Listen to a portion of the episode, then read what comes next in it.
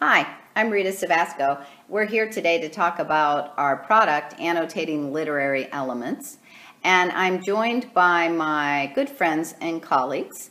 Uh, on my right here is Tracy Molitors. Those of you may know that Tracy um, is a graphic designer in Rooted in Language, and she's part of the whole think tank behind what we do. I like being called a think tank. Yes, I'll take you're, that. you're the entire think tank, right? So, Tracy, thanks for joining me. My pleasure. Tracy and I um, developed this together, but we did it with input and insight from Claire Molitors, who's a reading and writing tutor uh, that works with me in my private practice. Uh, Claire has a degree in um, creative writing and she also does graphic design and, and uh, graphic arts herself. So thanks for joining me, Claire. Absolutely. Okay. Claire also is the one you might hear from if you send questions to Rooted in Language because she handles a lot of our administrative issues. Yes, yeah, Claire has been awesome for that. So you want to remember that name because she's the one who will help you solve our many problems that we seem to have come our way. So uh, many of you have been using annotating literary elements, and we have been wanting to talk about this with you, and we've gotten some comments and feedback, and we'd like to share some of our thoughts about uh, why we did this and what our goals were in working with kids. So I thought we would just start with this general conversation of why do we at Rooted in Language? Think annotation is so important. And why do we think kids need help with it? So I thought, Tracy, you might want to start us off. One of the things we constantly hit on at Rooted in Language is finding ways to get children to connect with text. So you're not just reading, you're not just decoding. Uh, you're actually engaging with the words on the page and you're finding all of the many, many things that are available to find beneath the text. So, annotating, the process of writing notes in the margin and interacting with the text physically as you read, reading with a pencil, we sometimes call it, is a very powerful tool to help children do that, or adults. Right. And I get questions now and then if is this a response to some political agendas in the field of education? All of a sudden, kids are needing to annotate more. The answer is no. I've been teaching this stuff for 30 plus years to kids.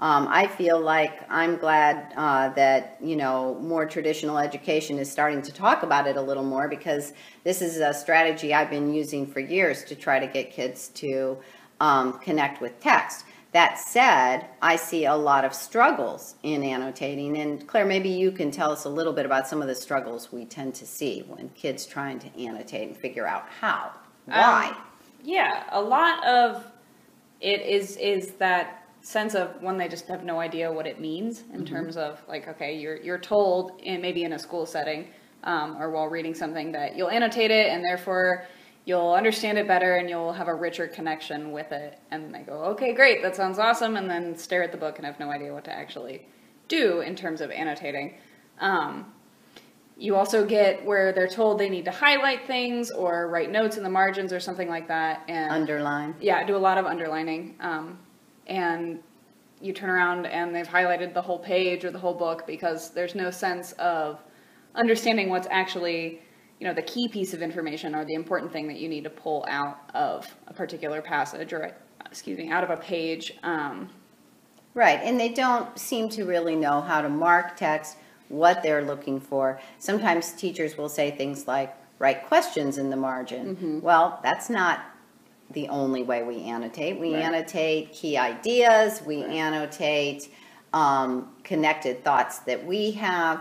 So, so we decided to break this down and teach annotation in the way we teach it when we work with kids. And um, part of the value of all this is we use some key strategies, and one of them is um, we use picture books. Right. So we every time we do something, we like to start with a picture book, um, and we try to pick a picture book that we think will cross ages. So we pick something that all kids would like, K through 12.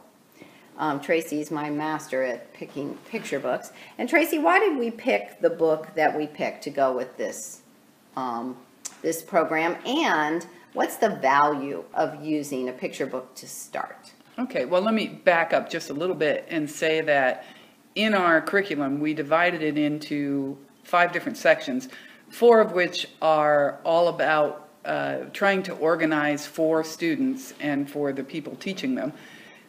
How do these various pieces of information that you're looking for within text, uh, how can you um, categorize them so that it makes them a little simpler to learn Yes, and remember, and remember? right? If we can put certain ideas in a basket, now you only have to hold, say, four baskets. Every Right. basket holds a lot of ideas, as opposed to these are the 50 things you should look for when you're annotating right, text. which is just overwhelming.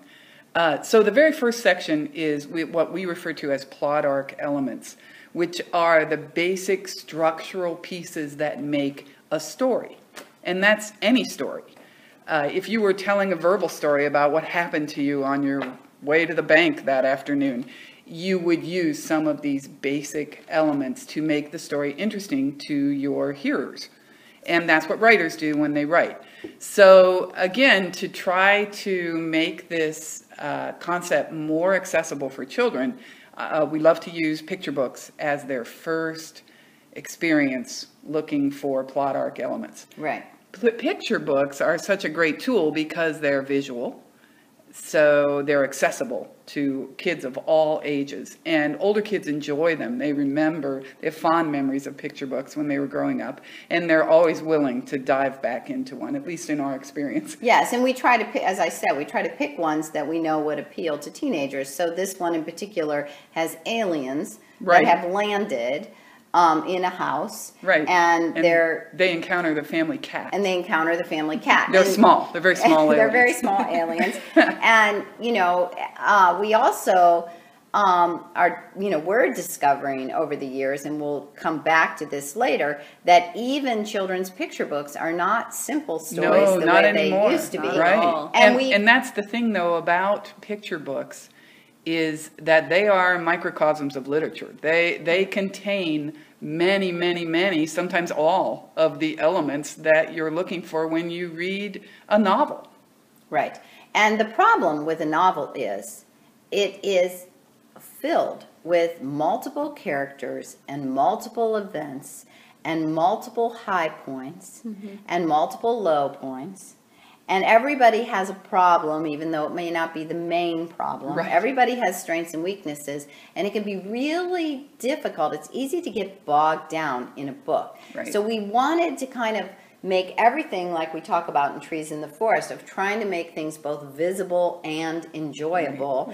And we did that with a lesson that you can do in a one time sit down. You know, picture books are short. Standard picture book is 32 pages long. Yeah, right.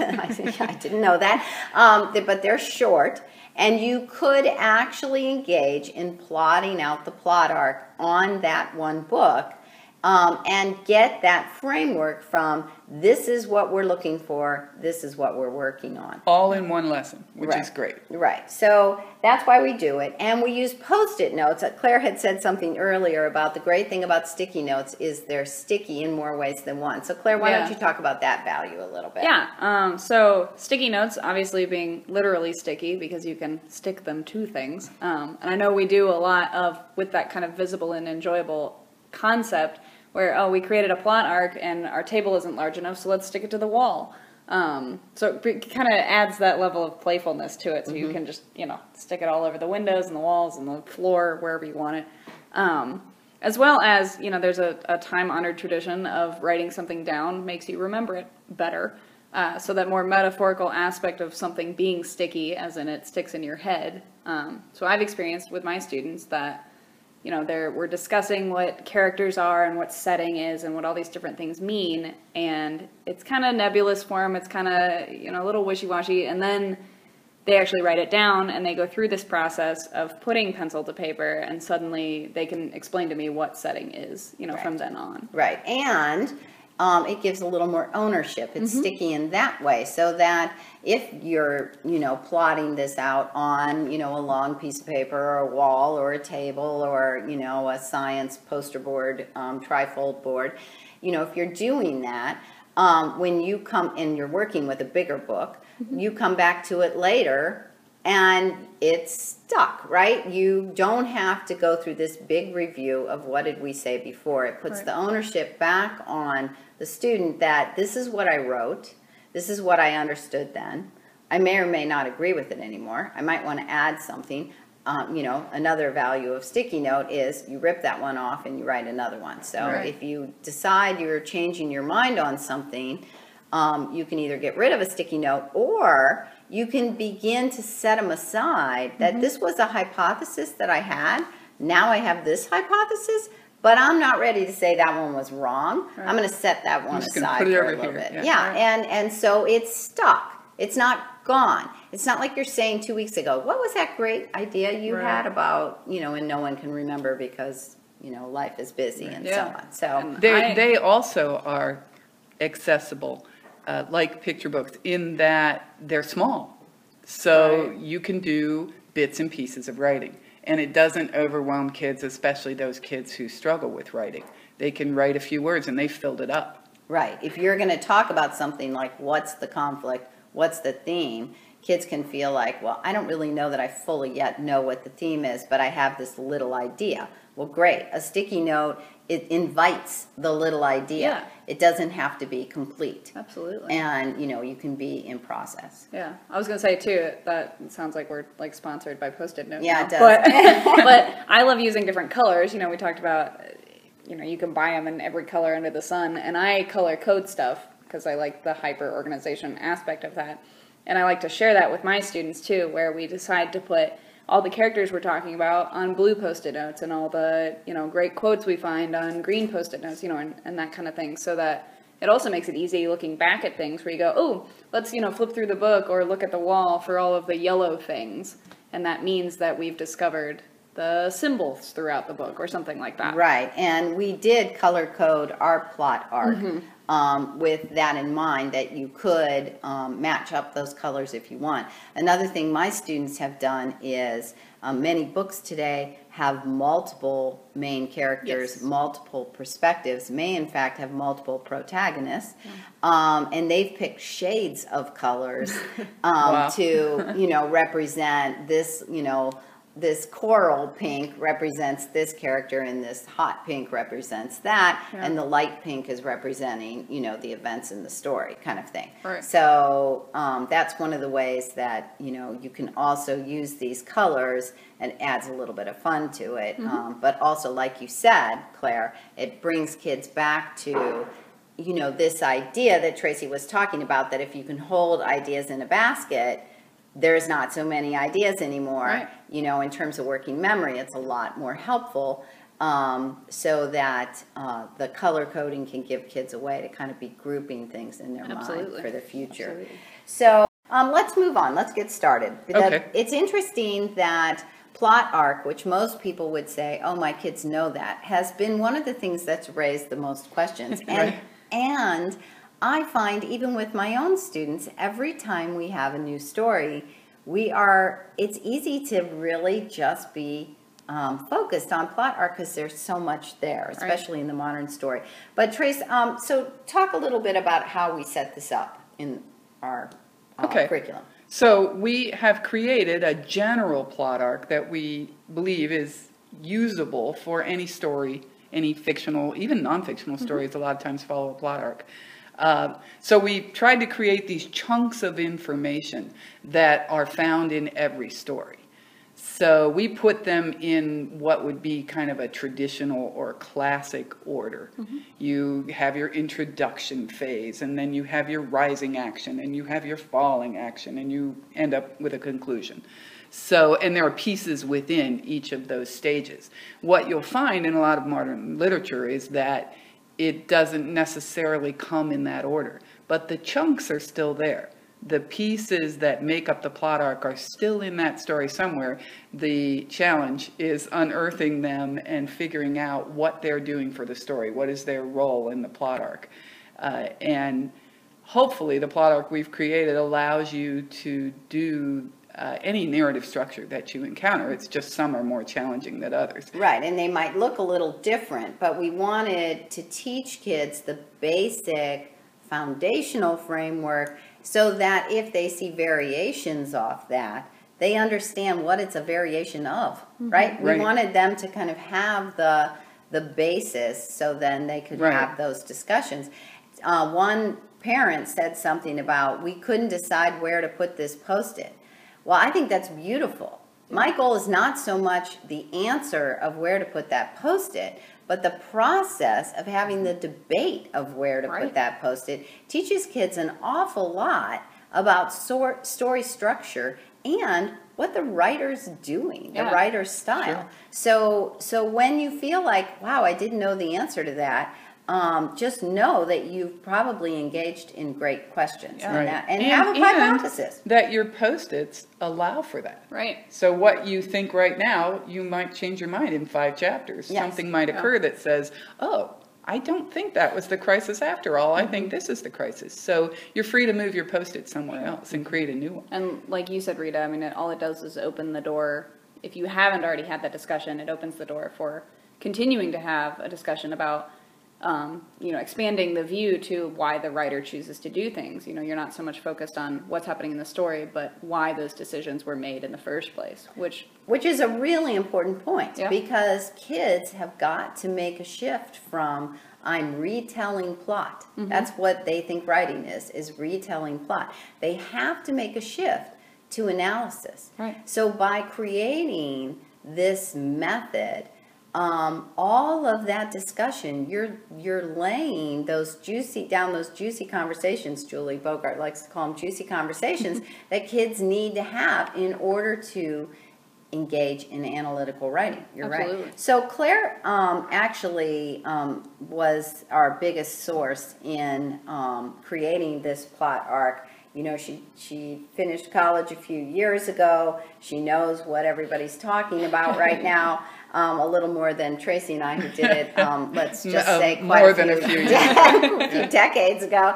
Um, and uh, so, Claire, tell them about this triangular model that you set up in our plot arc Um, and why. Yeah, uh, I guess I can start with why. I guess a little backwards, because when we were initially discussing putting this stuff down, we had talked about sort of the basic formation of the plot arc, um, and one of my, I wouldn't say issues. I'm not sure how to describe it. One of my Nagging. yeah, just kind of this ongoing thought that you know niggles the back of my head. Um, is that you know when you first when in school when I first learned about the plot arc, it was a very simplified sort of mountain shape, which is what is typically taught. Um, but then we, as I got older and read you know higher and higher literature and got into college, I started to realize that the plot arc is a little more complicated than that. It's bumpy and it's you know it's not clean, it's not straightforward. Um, but nobody ever explained that to me. There was never any other model other than this sort of basic go up one side, reach the top, come down the other side. Um, and so the the more complex view of it was never was never shown to me. So I wanted to approach it in a way that you can see it as a simplified mountain because that is a legitimate way of you know uh, approaching the arc, but also that there are these other pieces in there that are equally important as understanding going up one side and coming down the other. Um, Probably the most important. Yeah, and yeah, I'd argue that they're they're maybe more important. Um, and that's these kind of three main explodey points, I guess. This this triangle of action, I guess. Um, the first of which being the spark event. Um, so you know, in the beginning of a story, you have the introduction, which can last anywhere from you know, in a picture book, it can be a page. it could can be a square. it could be a square, yeah. Yeah. You know, you're reading something that has yeah panels in it. It's just whoop, there it is. Mm-hmm. One panel, Yeah. yeah. You know, it, it might establish where you are, who you are, um, you know, the overall tone or mood of the story. Um, in a book, you know, by like Tolstoy, it might be 300 pages of introduction. so you get, you know, it varies obviously. Um, but inevitably, you come across this this initial sort of explosion that I call the spark event. That is the push out the door. It's the thing that actually gets the ball of action rolling Um, it's the reason that you have an adventure. It's the reason your protagonist becomes the protagonist, um, or your antagonist becomes the antagonist.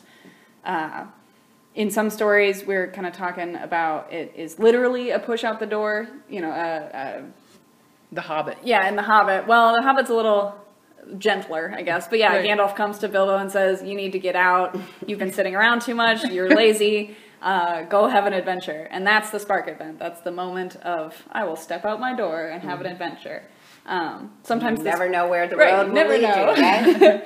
um, sometimes the spark event is a little more violent, uh, in particularly in you know adventure stories where you have you know some town gets attacked by the dragon, you know, kind of thing, and and our hero emerges, right? Um, You were talking about Beowulf. I was yeah talking about Beowulf, how Grendel you know comes and attacks the the main hall, and that is what causes you know everyone to realize we need a hero because we have a villain, and so you know that's the spark event, and that's the the one pillar, the one triangle, corner of the triangle. Um, But spark events can be difficult to find. And one of our um, users um, said that her son, in particular, had a difficult time identifying the spark event. Mm-hmm. And I think um, just to look at this in a way that can be more helpful, I think it's important. Don't skip the picture book. They Right. did. Right. Um, and also um, spend time talking about these familiar stories and familiar movies and just really ponder what do you think was the spark event? We actually spent some time here prior to, to taping this having all this discussion around spark event. I mean, you could have a lot of different Oh, theories yeah. going and you do, you actually don't want to just go look it up. Right. What you want is the conversation and the theories. Right. Um, one of the methods I will use sometimes is to just kind of dive into listing events sometimes. Like, let's just talk about what happens toward the beginning of the story. Um, so, you know, okay, they, they, the protagonist goes here and does this thing, you know, or he fights back against, you know, whatever it might be, or, you know, just kind of talking about and listing these things until sometimes, and a lot of times the student is the one who goes, hey, wait, that seems more important, or that seems, you know, we wrote more about that event, or Yeah, we talked more about that one, or there was an important object that came up in that, you know, and so a lot of times it's it comes from the from the child, from the student about hmm maybe you know we're leaning a little more heavily toward that post-it note being our spark event rather than just a sort of introduction event you know that happens. Right. The other thing that can happen is um, a student might think that a certain character is the protagonist. Mm-hmm. So they start to recognize, oh, a conflict occurred from Right. that spark event. Right. That's a byproduct of this spark. Um, but then later they may decide, I think I was wrong. I'm not sure I think that was the, well, no, I shouldn't say wrong, but I think I, I now think it's this character who's the protagonist. And they had this conflict. And for that character, I think this is the spark event. So, so I don't want you to feel like just because we have it on the the plot arc, you know, Look- it looks very, very clean, Yeah, yeah. it looks very clean and static. It can be very changeable Right. as you're progressing in a story. Absolutely. Eh, Because you may learn information that changes your mind. There may be a flashback that occurs later in the story that tells you what the real spark event was Right. in this character's life, and you didn't know that in the beginning. yeah absolutely So that's one piece in our triangular look. one Claire. corner. uh, the next one, I guess chronologically, um, moving up the sort of rising action mountain, there is the uh, what I call the crisis or the crisis moment, crisis event, the sort of um, this point in the story where uh, the protagonist has reached their lowest point. So the nadir would be kind of that literary term. Spell that, Claire. That's N A D I R, the nadir. Yes, opposite of the crest, right? You have the peak being the highest, the nadir being the lowest, emotionally, metaphorically. Um, And I, I always think of that as Mount Doom, kind of a joke. If you know Right. the trilogy story, you know Mount Doom is is such a um, perfect picture of the crisis moment. it really is. Yeah, you've got, of course, you know, it's a big, black, gloomy mountain and explosions. You know, it's very sad. Inside it looks like hell. Uh, yeah, right. Yes. Um, and yeah, and, and with that, you have, you know, Frodo's lowest moment where he doesn't think he can climb the mountain. He can't actually destroy the ring. You know, he is starting to honestly believe that he won't succeed at all, right? And this is a, a true sort of heartbreak moment.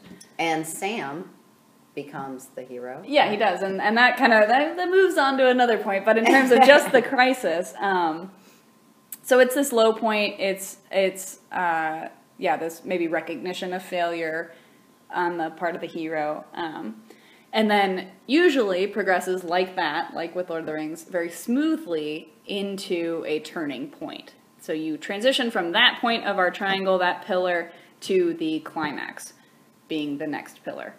Um, and uh, a lot of times it can have they happen right on top of each other, which can make them difficult to distinguish and difficult to say, oh, that's actually the crisis and that's the climax. Um, but if we keep using Lord of the Rings as our example here, um, the moment where Frodo believes he, you know, has reached the end of the line, and Sam is the one to turn it around and pick him up and carry him up there, and that gives Frodo the ability and the strength to believe in himself again, and then go rushing forward. And Reminds him of where he came from Right. and who he is um, in, and leads you to this discovery that you can have more than one protagonist. Yes. And they can have more than one conflict. And they can have more, More more, than people than just one who has a crisis and grows from that crisis. Yeah. And all of a sudden, when you're in deep into a novel, you start making more post-it notes, right? yeah, no, there's post-it notes going everywhere.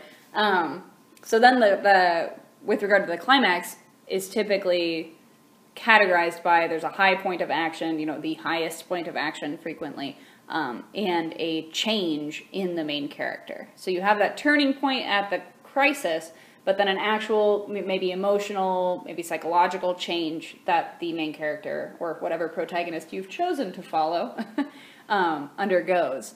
So, I mean, we're still kind of talking about Lord of the Rings. If you switch over to Aragorn as the protagonist, he undergoes a climax where he realizes that he really is the king, right? And he's the true leader that he was born to be. And his crisis and climax happen way earlier in that story, um, where That's he, right. He yeah, has a crisis much or a climax much earlier. much earlier, right? yeah. Um, so, and he finally, you know, he gets the sword that's been forged for him. Good indication that that, that there's a climax because he has a the tool that really serves that purpose.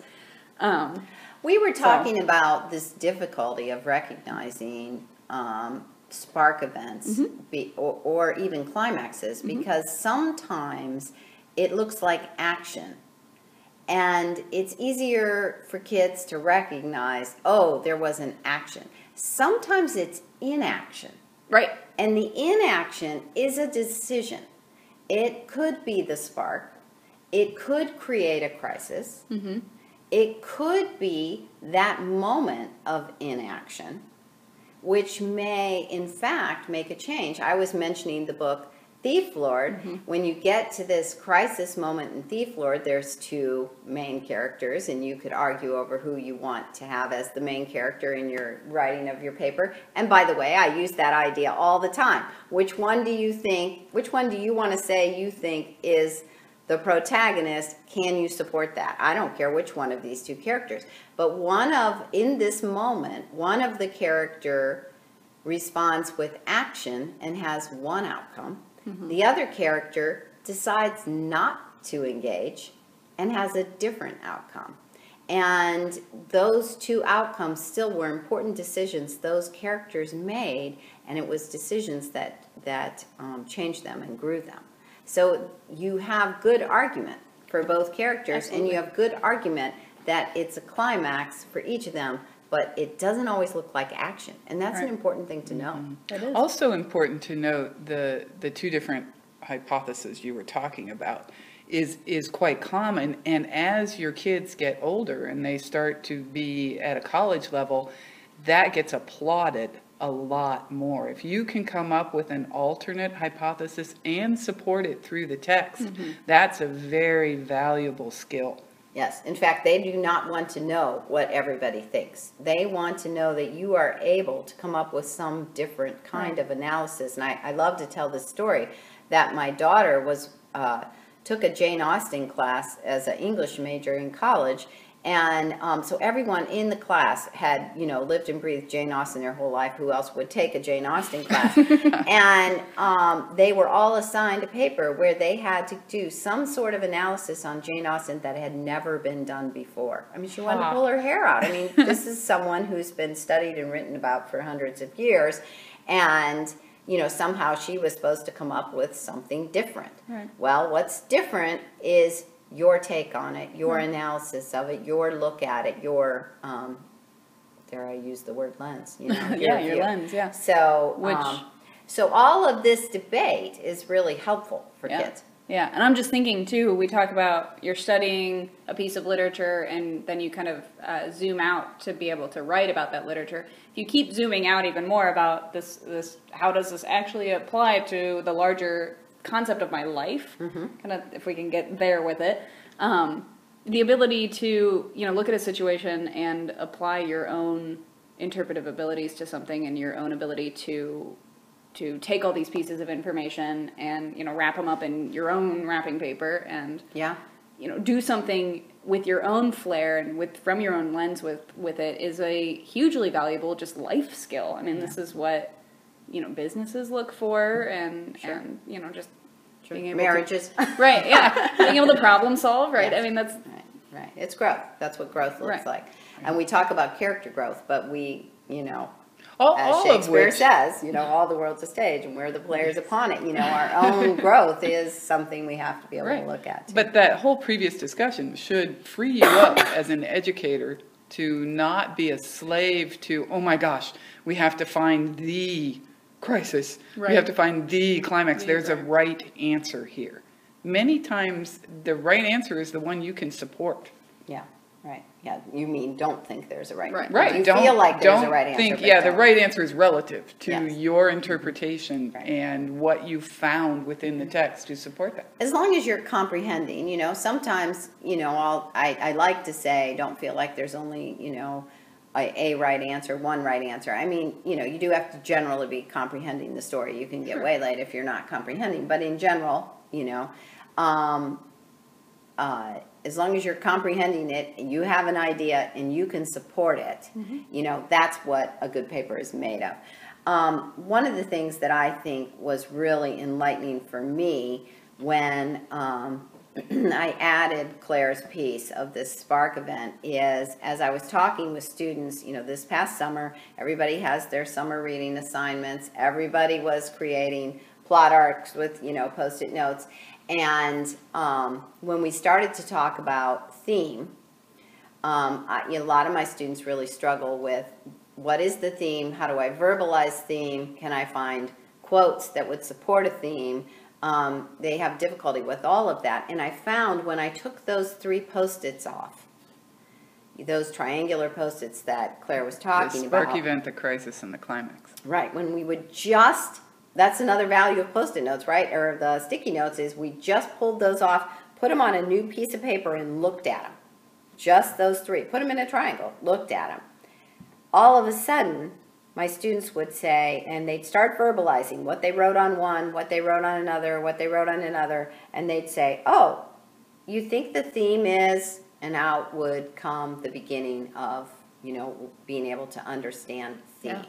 And that that is a hard concept to Difficult. teach kids who struggle with more abstract thinking.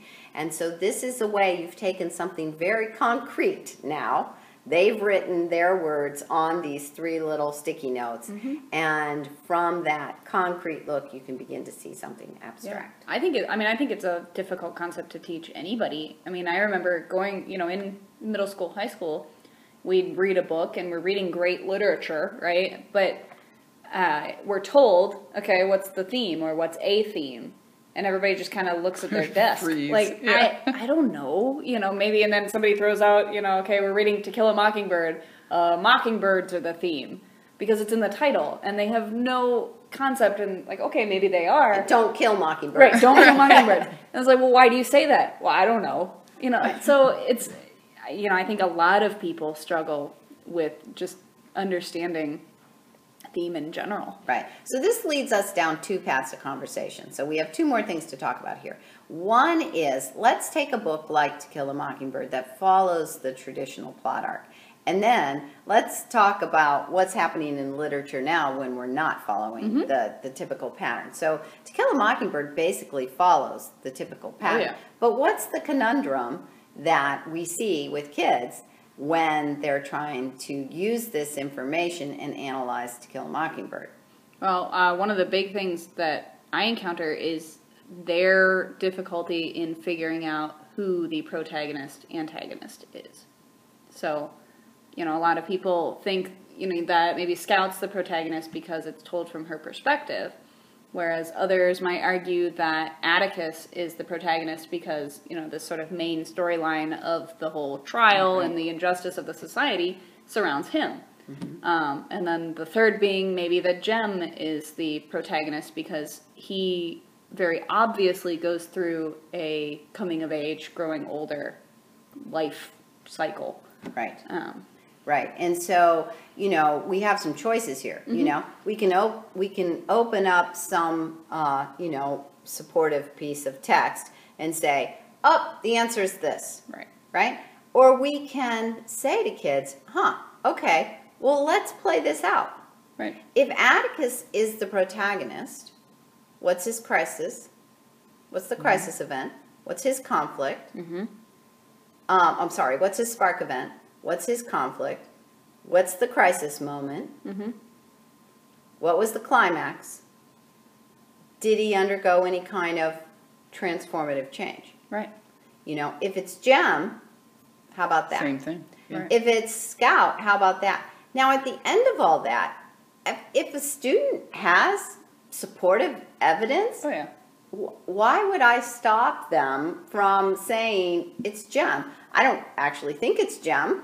I think you're pretty hard pressed to maybe make that case. But if you can make that case, you now are thinking at a level that colleges are actually looking for, Absolutely. you And know, Yeah. The other question that I like to ask too is is who is their antagonist? Um, oh yeah, that's the other Yeah, piece, right? where Very Oh, important and piece. talk about the various kinds of antagonists. Right. That yeah. That sometimes um, an antagonist might be you know the the dragon attacking the town, right? Where it's it's a very obvious, or it's the evil villain, wahaha, and you're gonna fight them. Darth Vader. Yeah, Darth Right. Vader in the big black suit. You know, very obvious antagonist figure. Um, and other times, and particularly in To Kill a Mockingbird, uh, a lot of the antagonists are concepts or constructs that are, you know, Scout is is horrified by injustice, right? Right, She right. hates injustice, and she spends And the role of females. yeah, right, and and well, how also an injustice. Also- Yeah. yeah. but let's not go No, there. no, no, no. but so she spends a lot of the book fighting that Mm-hmm. as as her antagonist. You know. And and uh, what's interesting there is, you know, you can kind of envelope all of that in um, the big antagonist is society. Right. And what is interesting about that, though, is to begin to look at, well, in what ways was society making some shifts? Was there any hope for it? Did you see it in these characters who represented society? You know, and so then when you look at who is society in To Kill a Mockingbird, who are those characters and what kind of representation were they? Sure. Were they someone who was narrow minded and made no changes? Were they someone who wanted to see change but wasn't brave enough to do it? Right. right. You know, um, were they someone who was just wanted to be a champion standing behind Atticus? Way behind. You know, or even right behind, like Right. like uh, Miss Maudie. You know, who's Right. definitely a support person Right. for him, but wasn't out there herself because of her views Yeah. on her own role in that. You know, is it someone like Aunt Alexandra? You know, who suddenly makes this statement where you're going, What? What? Like you actually had kind of a moment there. You know, so so all of that becomes very meaningful. Sure, and it becomes kind of a mini history lesson going on there Mm-hmm. too. Because I had one student who's reading it and was understanding a lot of what was going on, but then at the same time was sort of baffled by a little bit of the you know interfamilial reaction or uh, interactions going on, and by the you know societal behavior. So explaining you know uh, deep South Depression era, Mm-hmm. you know it's it's hugely important to the events that play out in that book. And it's, you know, it's kind of a mini history lesson on just a brief, Right. this is what it was like in that time period. But But, that's why she wrote it. Right. You know? Yeah. And as you were saying, when you can uh, take that perspective where you're stepping back like that, Mm-hmm. all of a sudden you're writing about, you're analyzing writer's style Yeah. and writer's choices. And that's the kind of writing, the analytical writing we want to see. I see this all the time. I'll have Which, junior high and if I could interject, just as uh, for the people listening, we've been talking all about the first section, which is plot arc elements. The last section of the curriculum is writer style. Yes, another we very really difficult get to it. area. We take yes. you all the way through before we get to this idea of some of the components of writer style. But by then, you've really built up a lot, uh, you know, Right. in your in your toolbox about what the writer is doing and Understanding the writer's choices, What I was going to say, what I see right now for kids, and not just in uh, traditional education, but in um, homeschool um, co-op situations where they're being assigned these papers, they will get an assignment. I want an analytical paper on writer's style. Nobody even knows what that means. No What does that mean? You know, they don't know what to write about. Well, by the time you do this, you're going to have a really good sense Oh of what you would write. you're going to have a whole stack of post-it many, many. Yeah, then it'll be what do you pick? Right? um, the last thing is this idea that in modern literature, the plot arc is all over the map. Um, and why don't you just talk about that a little bit, Claire? Sure. Real quick though, I would argue that um, while we do have a lot of uh, a huge, you know, since writing, since storytelling first started, you know, um, there is sort of these the, this plot arc structure that is very traditional and very straightforward. Um, but there have been pockets in history where uh, writers kind of decide to wander off into weird narrative structure land. Um, so it isn't just a reflection of modern literature, too. I just think it's Nice. interesting point. Yes, Um, it is an interesting. I, w- point. I always bring up Frankenstein, um, which is not a modern piece of writing, um, but it's told in uh, a style that's called a frame narrative. Mm-hmm. So the beginning and the ending take place at the, same, time. Yeah. Um, the- Circular, yeah. Yeah, it's circular. Uh, the center of the story does follow more of that. Okay, here's the introduction, spark event, you know, crisis, climax, falling action, conclusion, and all of a sudden, when you reach the conclusion, you go, "Wait, I've read this already," because it was the introduction. Oh yeah. Right. Um, so it's just kind of a neat, like, this is not a piece I don't think anyone would categorize as modern literature, Yeah, and yet right. it, it nice point. Yeah. yeah, nice point. Um, you know, it's interesting because our book club tonight is talking about a novel called A Gentleman in Moscow, and I was reading a writer's interview, and he wrote that entire thing in what he called a diamond structure, Okay. which he starts at this critical point of going through a revolving door, and then he moves through time in increasing doubling increments so it's two days then four days then so many weeks And then, then so many up to a months year, and then so then many years yeah. and then, Oh, and so then it- all da- da- da- that da- da- starts yep and, and then, then it it all starts back together. going Back back down down. again That's really cool. and yeah it was just It's like a great book, by yeah, the it way. is. It's a really good book. So, um, you know, there's all kinds of cool things happening, and it's easy to get excited about it when you really start seeing it Sure. in that way. Um, so, we were talking about some modern things that some modern stories out there that are showing some of these different um, uh, plot structures, and it brings up the topic of um, time jumping or flashbacks. Flashbacks, So, yeah. tell us a little bit about that. Sure. Um, so, you know, flashbacks, when they happen in a story, uh, you have time moving in a certain direction, and then all of a sudden we're transported to a different period in time. And sometimes it can be a day ago, sometimes it can be 400 years ago. Um, but it, um, it happens in the past, hence flashback. Um, so they happen uh, all over the place. Sometimes you can actually, some stories actually start with flashbacks, which is kind of interesting. Um, but uh, they're usually meant as anchor points, I guess is a good way of describing them, where you understand something about a character that's being told, and all, all of a sudden we go through a flashback and we understand something slightly different about a character. So it kind of anchors them it, through time, um, and they can serve to completely alter your opinion of something or to you know s- subtly shift your perception of either how the events are unfolding or why a character is behaving a certain way um, and they can be really confusing And they can be their own story. and they can be their own story And in fact, the short story we picked yes starts in a moment. Right. It tells an entire flashback story, Mm-hmm. goes back to that moment, and then tells another story. And I had a student who was trying to figure out how to create that plot arc, and she created a plot arc that was like one little mountain Mm-hmm. and then a bigger mountain. And um, I thought, hmm, that's Oh, pretty yeah, brilliant, you know? Um, because where do you put the flashback Right. post it? Right. Is Right. there a right answer to where to put the flashback post it? No, I don't think there is. Um, I it, of course it depends on the story. Mm-hmm. Um, because and here you get into oh, more discussions about writer style. Mm-hmm. Um, they happen all the time. Uh, is why you would put it somewhere. So you know maybe we're moving through a story where right after the crisis we have this flashback moment. Um, if I were plotting it out, I would probably put that post-it right there, right after the crisis, because and talk about no matter what that flashback is going to, whether it's you know before the introduction or right before the wherever it sends you, the reason it's put right there is what's worth discussing. Um, so it why? explain conflict. Right, yeah. Why do we suddenly need to know this thing about this character right before the climax? Mm-hmm. Or what does it say about what the, where the climax is headed that we learned it, you know, at this exact Maybe moment? it explains their reaction to that particular right, crisis. exactly.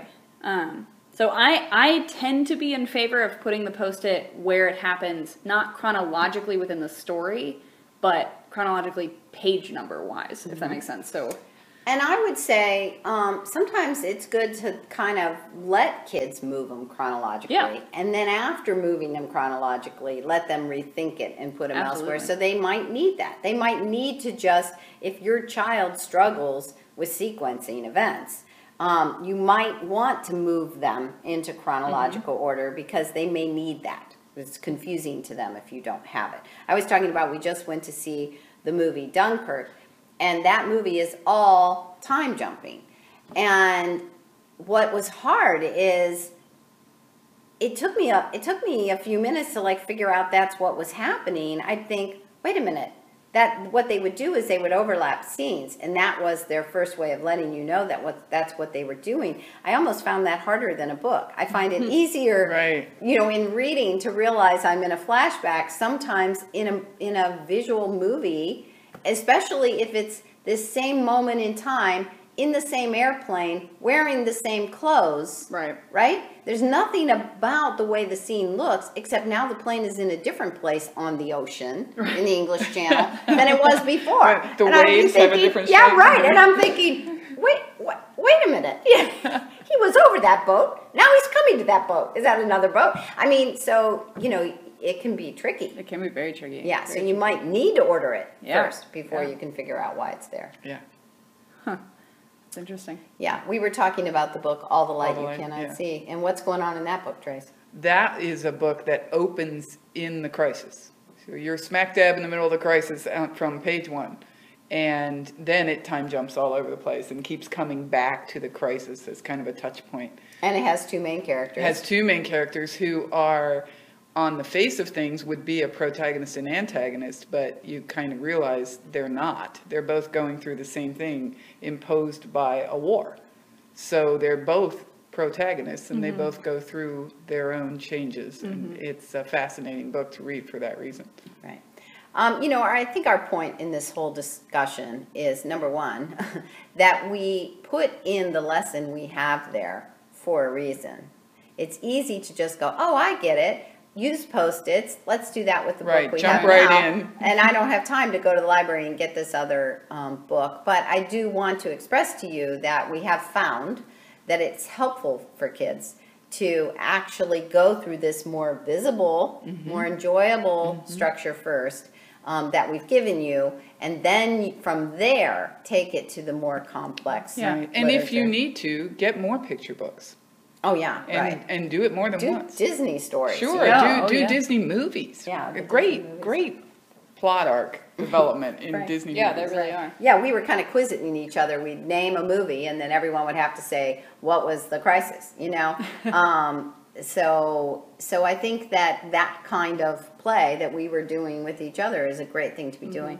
The other thing is to really recognize that you know this is pretty deep stuff we're talking about here. We're talking about you know Look how long of- we've been blathering. I know. We're talking about your child's entire school career, Right. you know? And so, beyond. And your own. I mean, I feel like as a homeschool parent, I learned things that I had never known before. I mean, we're continuing to grow ourselves, right? Mm-hmm. So, um, so don't feel like there's one right answer. Mm-hmm. Recognize, you know, all of this discussion is the value, and you're going to get something different out of every book. It's going to show you something new. There'll be something to say. Mm-hmm. Yeah, give yourself permission to not know the answers and to work through it with your kids. Right. It's a good one to end on. All right. Thank you, Tracy and Claire. It's been Thank a great you. discussion. Thank you. Absolutely.